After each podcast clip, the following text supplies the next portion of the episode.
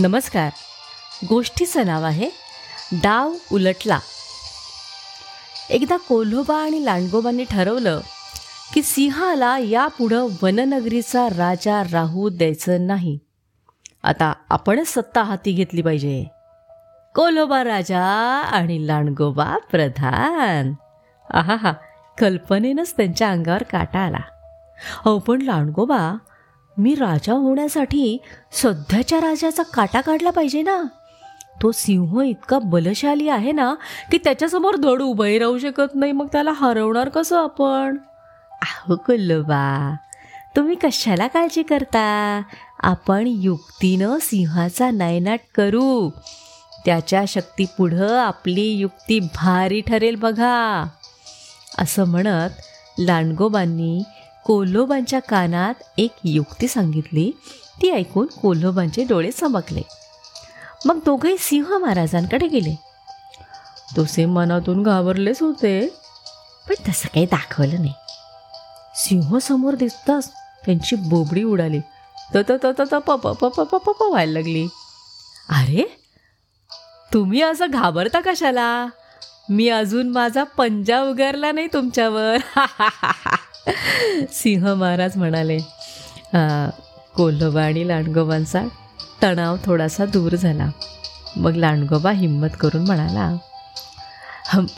महाराज तुम्ही किती दयाळू आहात कृपावंत आहात पण तुमच्या या स्वभावाचा फायदा घेण्यासाठी दुसऱ्या वननगरीतला सिंह आपल्या राज्यात आलाय महाराज आणि तो फार दुष्ट आहे.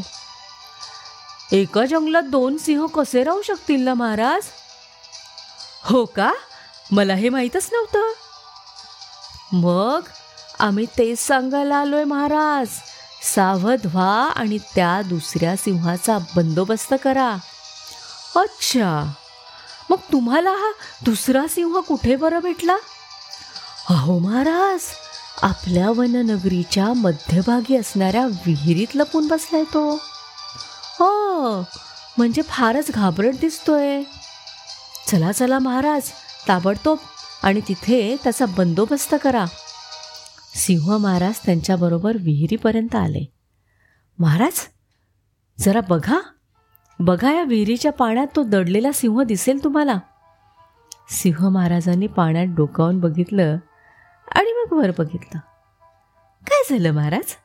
तुम्ही त्या दुसऱ्या सिंहाला मारण्यासाठी उडी नाही घेतली पाण्यात? अरे बघा ना मी उडी मारणार तेवढ्यात मला तिथं एक कोल्होबा आणि लांडगोबा पण दिसला ना. आता बघा मी उडी मारायची आणि नेमकी ती कोल्होबाच्या अंगात पंजा घुसायचा.